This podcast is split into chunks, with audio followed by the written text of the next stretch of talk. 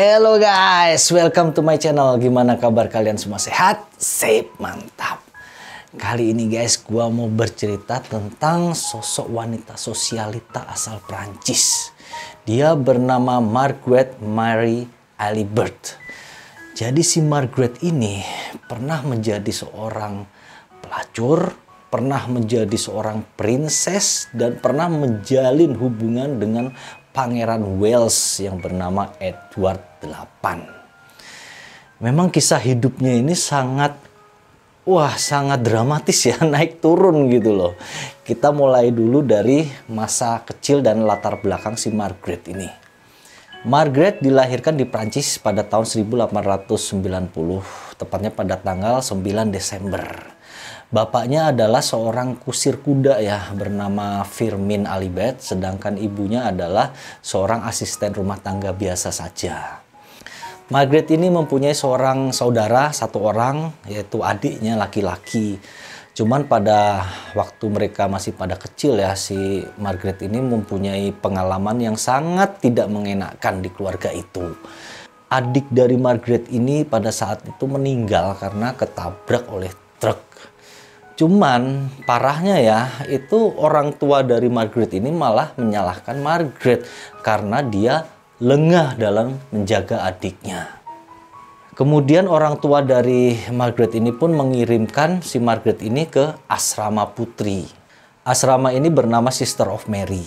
Jadi dia diasramakan itu pada saat si Margaret baru berumur 15 tahun. Nah, pada saat itu sebenarnya si Margaret ini anak yang baik sih ya, cuman entah apa yang terjadi gitu namanya manusia gitu ya. Si Margaret ini diusir dari asrama itu karena dia telah hamil. Yang hamil juga nggak tahu siapa. Hingga pada usia 16 tahun, Margaret ini sudah melahirkan seorang bayi perempuan bernama Raymonde. Waktu berlalu hingga tahun 1907, tepatnya pada saat itu Margaret berusia 17 tahun. Si Margaret bertemu dengan seorang laki-laki berumur 40 tahunan ya. Dia itu bernama Andre Miller. Kemudian sejak pertemuan itu lama-lama si Andre Miller ini suka sama si Margaret. Kemudian dia ingin mempersunting si Margaret ini untuk menjadi istrinya. Hingga saat itu memang terjadi pernikahan ya antara mereka itu. Cuman ternyata si Andre Miller ini bukan seorang lajang. Dia itu ternyata sudah mempunyai istri.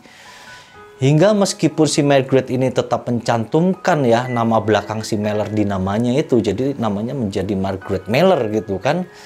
Tapi sebenarnya secara hukum di Prancis ya pernikahan itu adalah tidak sah karena di Prancis itu tidak mengakui yang namanya istri dua orang gitu. Hingga akhirnya Margaret tuh akhirnya jadi apa ya? Kayak istri simpenan gitu akhirnya statusnya kan. Sampai suaminya ini membelikan dia sebuah apartemen untuk menahan si Margaret ini ya biar nggak kabur gitu. Maksudnya kan dia waktu menikahi si Margaret ini nggak tahu gitu loh Margaretnya bahwa si Meller ini udah punya istri gitu kan. Jadi dia merasa dibohongi. Makanya sama si Meller ini si Margaret disogok pakai apartemen gitu dibeliin apartemen. Tapi ya namanya pernikahan seperti itu ya. Jadi udah didasari apa ya? Bukan cinta murni sih kalau saya bilang ya jadi udah didasari materi gitu segala macem udah ngeganjel lah persoalan sama istri pertamanya itu juga kan. Hingga akhirnya pernikahan mereka pun kandas pada tahun 1913 Pasca perceraian itu, si Margaret ini hidup dengan berkecukupan sebenarnya ya. Karena dia kan selama menikah dengan Melder ini mendapatkan apa ya dikasih perhiasan gitu segala macem gitu kan. Cuman itu nggak bertahan lama jadi perhiasan itu ya habis lama-lama gitu akhirnya untuk menyambung hidupnya dia mulai mencari orang-orang kaya yang bisa dimanfaatkan olehnya dia cari orang untuk dipelorotin ya kalau bahasa sekarang tuh dipelorotin gitu duitnya cuman dalam petualangannya akhirnya dia menemukan benar-benar tambatan hatinya ya. Pria ini bernama Charles Lauren. Kemudian pasangan ini akhirnya menikah pada tahun 1919. Cuman ternyata itu Margaret ya tujuan dari menikahi si Lauren ini itu adalah materi doang. Jadi dia hanya mengejar materi dari Lauren ini. Persetan dengan cinta. Akhir-akhirnya begitu. Sampai akhirnya si Margaret ini dalam pikirannya itu ingin bercerai ya karena kalau dia bercerai itu dia akan dapat tunjangan uang yang lumayan dari si Lauren ini Hingga si Margaret ini mulai memancing-mancing pertengkaran, mengada-ngadakan pertengkaran. Hingga sampai si Lauren ini nggak kuat lagi sama istrinya, kemudian dia menceraikan si Margaret. Ya itu memang tujuan dari Margaret gitu ya, diceraikan gitu. Hingga benar, pernikahan mereka itu hanya bertahan selama enam bulan. Mereka pun bercerai dan Margaret pun mendapatkan tunjangan dan apa ya harta gunung gini gitu ya yang cukup lumayan. Kemudian setelah perceraian dengan si Lauren ini, si Margaret ini hidupnya itu jadi belangsak. jadi maksudnya itu apa ya? Jadi nggak karu-karuan gitu. Dia sampai bertemu dengan seorang wanita ya. Wanita ini adalah seorang mucikari. Dia bernama Madam Denan. Jadi Madam Denan ini mengelola sebuah rumah bordil atau rumah pelacuran yang bernama Mission de Rendezvous. Jadi itu adalah rumah bordil yang melayani tamu-tamu kelas atas. Jadi pelanggannya itu pada orang-orang kaya gitu. Di bawah asuhan dari Madam Denan ini ya, si Margaret menjelma menjadi seorang pelacur profesional yang tingkat atas yang jadi idola tamu-tamu itu. Wah, tamu-tamunya kaya semua. Kemudian pada tahun 1917, Pangeran Wales ya, itu yang bernama Edward VIII, itu sedang ditugaskan oleh negaranya untuk ikut berperang. Ini berarti pada zaman Perang Dunia Pertama ya, dia ditempatkan di pos yang berada di Paris atau di negara Prancis. Nah, pada saat itu kan teman-temannya si Edward ini nganggap Edward ini orangnya aristokrat banget gitu ya orangnya kaku gitu loh wah ini orang perlu dikerjain nih gitu kata teman-temannya jadi mereka berniat untuk uh, menyewakan pelacur buat si Edward ini buat menghilangkan keperjakaan si pangeran Edward ini gitu kan lo harus jadi laki dong masa laki udah umur 23 tahun gitu kan si Edward ini masa belum pernah menyentuh wanita gitu Akhirnya mereka pun mencari info siapa pelacur yang kira-kira layak untuk menemani pangeran ini. Mereka akhirnya mendapatkan info ya di Paris itu bahwa ada seorang pelacur tingkat atas yang sangat cantik bernama Margaret. Nah, di pertemuan itulah akhirnya Margaret dan Pangeran Edward ini bercengkerama. Mereka pun menghabiskan satu malam bersama hingga Pangeran Edward ini kehilangan keperjakaannya gitu kan. Cuman pada saat itu memang apa ya istilahnya peristiwa yang selewat aja gitu ya, masih belum membekas di masing-masing hati mereka gitu. Tapi meskipun begitu ya, si Pangeran Edward ini pengen terus-terusan sama si Margaret gitu loh. Dan si Margaret ini mengetahui bahwa ternyata pasangannya ini adalah seorang pangeran gitu ya. Dia pun wah semangat gitu kan. Akhirnya mereka pun terus menjalin hubungan bersama ya selama satu tahun kemudian. Hingga si pangeran Edward ini udah nggak menginginkan lagi ya dia udah bosen kali ya akhirnya mereka pun putus setahun kemudian kemudian pasca perpisahan dari pangeran Edward ini ya uh, Margaret ini terus melanjutkan petualangannya sebagai seorang pelacur di rumah bordil itu. Sampai kemudian pada tahun 1921 Margaret ini ketemu dengan seorang bangsawan kaya raya dari Mesir. Bangsawan ini bernama Ali Kamel Fahmi Bey pertemuan itu dilakukan pada tahun 21 ya. Cuman pada saat itu Margaret sama si Fahmi ini cuman bertemu biasa aja di suatu acara gitu. Jadi tidak tidak terjalin perasaan apa-apa gitu ya, hanya perkenalan aja. Nah, kemudian setahun kemudian ya pada tahun 1922 Fahmi kembali lagi bertemu dengan Margaret di suatu acara resmi yang diadakan di Paris, Prancis. Tepatnya pada bulan Juli tahun 1922. Saat itu perasaan Fahmi ya itu tiba-tiba beda gitu. Jadi dia ketemu si Margaret ini kok tambah cantik apa gimana gitu ya. Pokoknya si Fahmi ini akhirnya jatuh cinta kepada Margaret dan ingin mempersunting si Margaret ini untuk menjadi istrinya. Cuman pada saat itu si Margaret ini ragu-ragu ya. Pertama karena si Fahmi ini jauh ada di Kairo, Mesir gitu kan. Kedua mungkin karena masalah agama gitu. Mereka berbeda dalam beragama.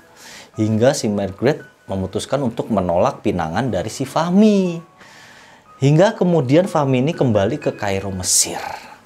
Cuman si Fahmi ini rupanya udah jatuh cinta bener ya sama si Margaret ini. Sampai wajah Margaret itu selalu tergambar terus dalam pikirannya gitu. Selalu terngiang-ngiang terus gitu kan. Sampai akhirnya si Fahmi ini menyusun rencana gitu.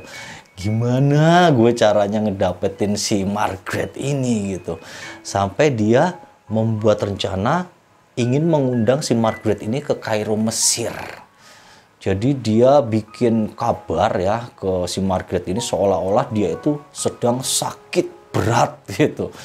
Terus aku tidak akan bisa hidup tanpamu gitu. Jadi dia kan ngirim surat nih ke Margaret itu kan bilang sakit keras sama di bawahnya ada tulisan kamu harus menjengukku karena aku tidak bisa hidup tanpamu.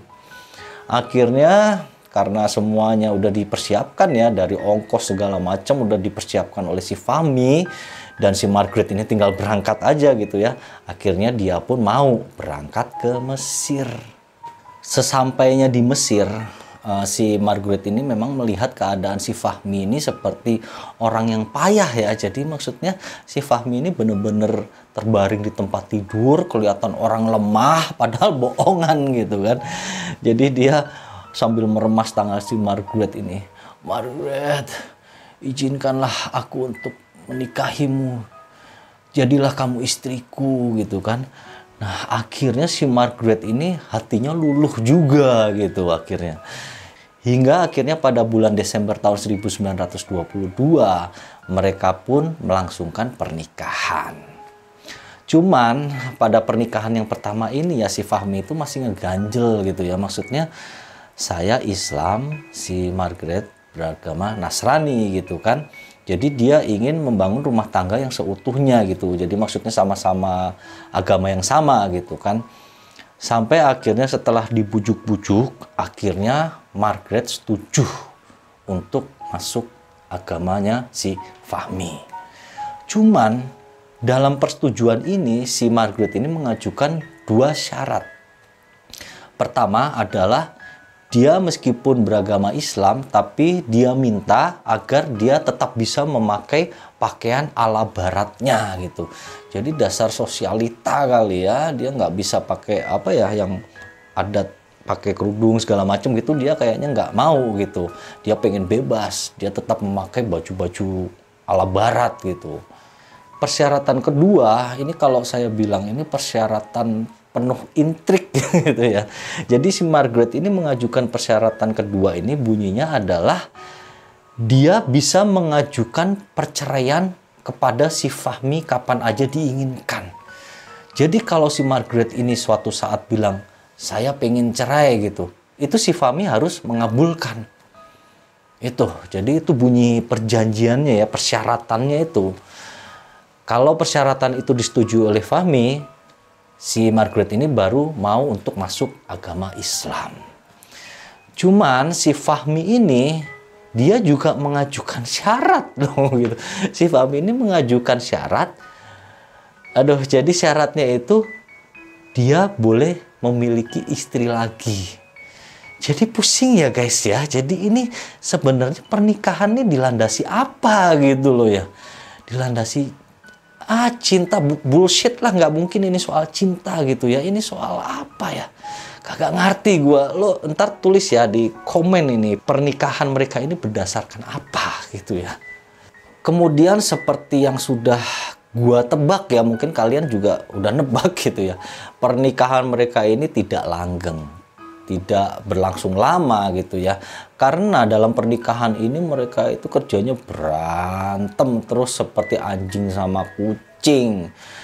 Boro-boro ya menjadi istri yang solehah gitu kan meskipun udah masuk Islam ya cuman dia tetap tidak mau apa ya hanya status aja mungkin bagi si Margaret gitu kan tapi tidak mau mengikuti ajaran-ajaran yang ada dalam Islam mungkin seperti itu.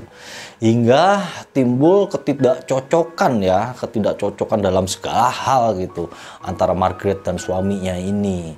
Si Margaret ini nggak ragu-ragu buat mempermalukan suaminya ini di depan umum jadi kalau ada sama tamu-tamu kehormatan gitu si Margaret ini ngomongnya ngecoblak seenaknya gitu. Jadi merendahkan martabat suaminya banget gitu di depan teman-temannya. Hingga pada suatu hari ya, tepatnya pada tanggal 9 Juli tahun 1923, terjadi suatu peristiwa yang tidak disangka-sangka, peristiwa yang menyeramkan. Ceritanya adalah pada malam itu Margaret bersama suaminya si Fahmi ini pulang dari pertunjukan opera yang bernama Mary Widow yang berada di kota London. Jadi mereka pada malam itu terlihat pulang kembali ke hotelnya. Di sepanjang perjalanan, si Margaret dan si Fahmi ini terlihat bertengkar hebat. Bertengkar hebat, bertengkar mulut sepanjang perjalanan menuju hotel sampai tamu hotel sebelahnya itu ya sebelah kamarnya itu mendengar mereka tetap melanjutkan pertengkaran yang keras di kamar hotel mereka. Setelah beberapa jam kemudian terlihat Fami ini keluar dari kamar hotel meninggalkan si Margaret. Setelah itu tidak terjadi peristiwa apa-apa lagi di kamar itu sepi ya. Sampai pada jam 2 dini hari tetangga kamar mendengar ada suara letusan tembakan sebanyak tiga kali di kamar dari Margaret dan Fahmi. Mendengar suara letusan tembakan ini ya, itu tamu sebelah kamar dari Margaret ini langsung menghubungi pihak manajemen hotel. Pihak manajemen hotel pun langsung mendatangi kamar dari Margaret dan si Fahmi. Kemudian setelah mereka membuka kamar, mereka melihat itu si Margaret lagi duduk di sofa bengong. Dia bengong aja dengan sebuah pistol berada di tangan kanannya. Sedangkan di tempat tidur di kamar mereka terlihat si Fahmi ini sedang mengerang kesakitan.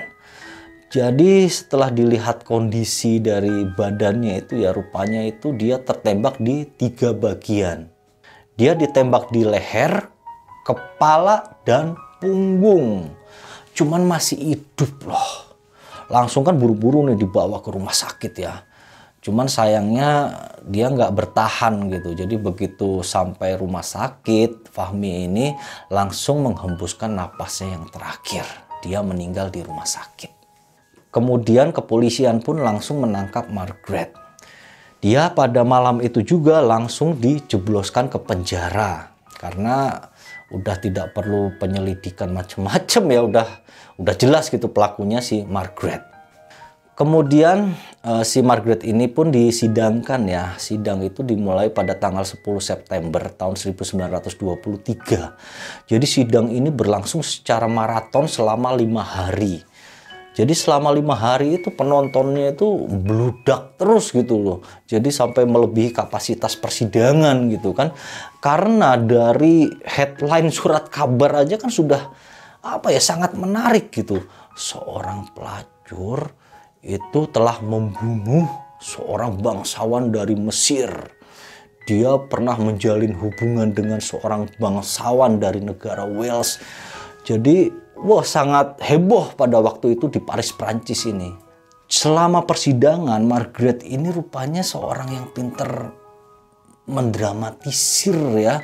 Jadi dia berhasil menarik simpati dari para hakim dan para ini pengunjung gitu kan.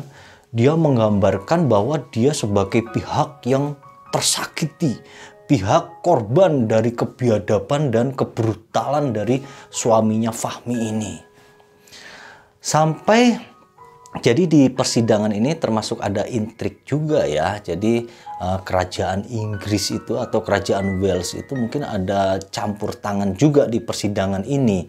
Itu terbukti dengan si hakim ini dia tidak memperbolehkan si Margaret ini bercerita tentang masa lalunya yang menyangkut soal profesi dia sebagai seorang pelacur.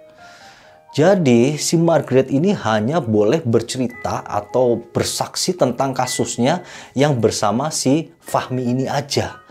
Dia nggak boleh sedikit pun mengeluarkan kata-kata saya adalah mantan pelacur itu tidak boleh. Karena apa?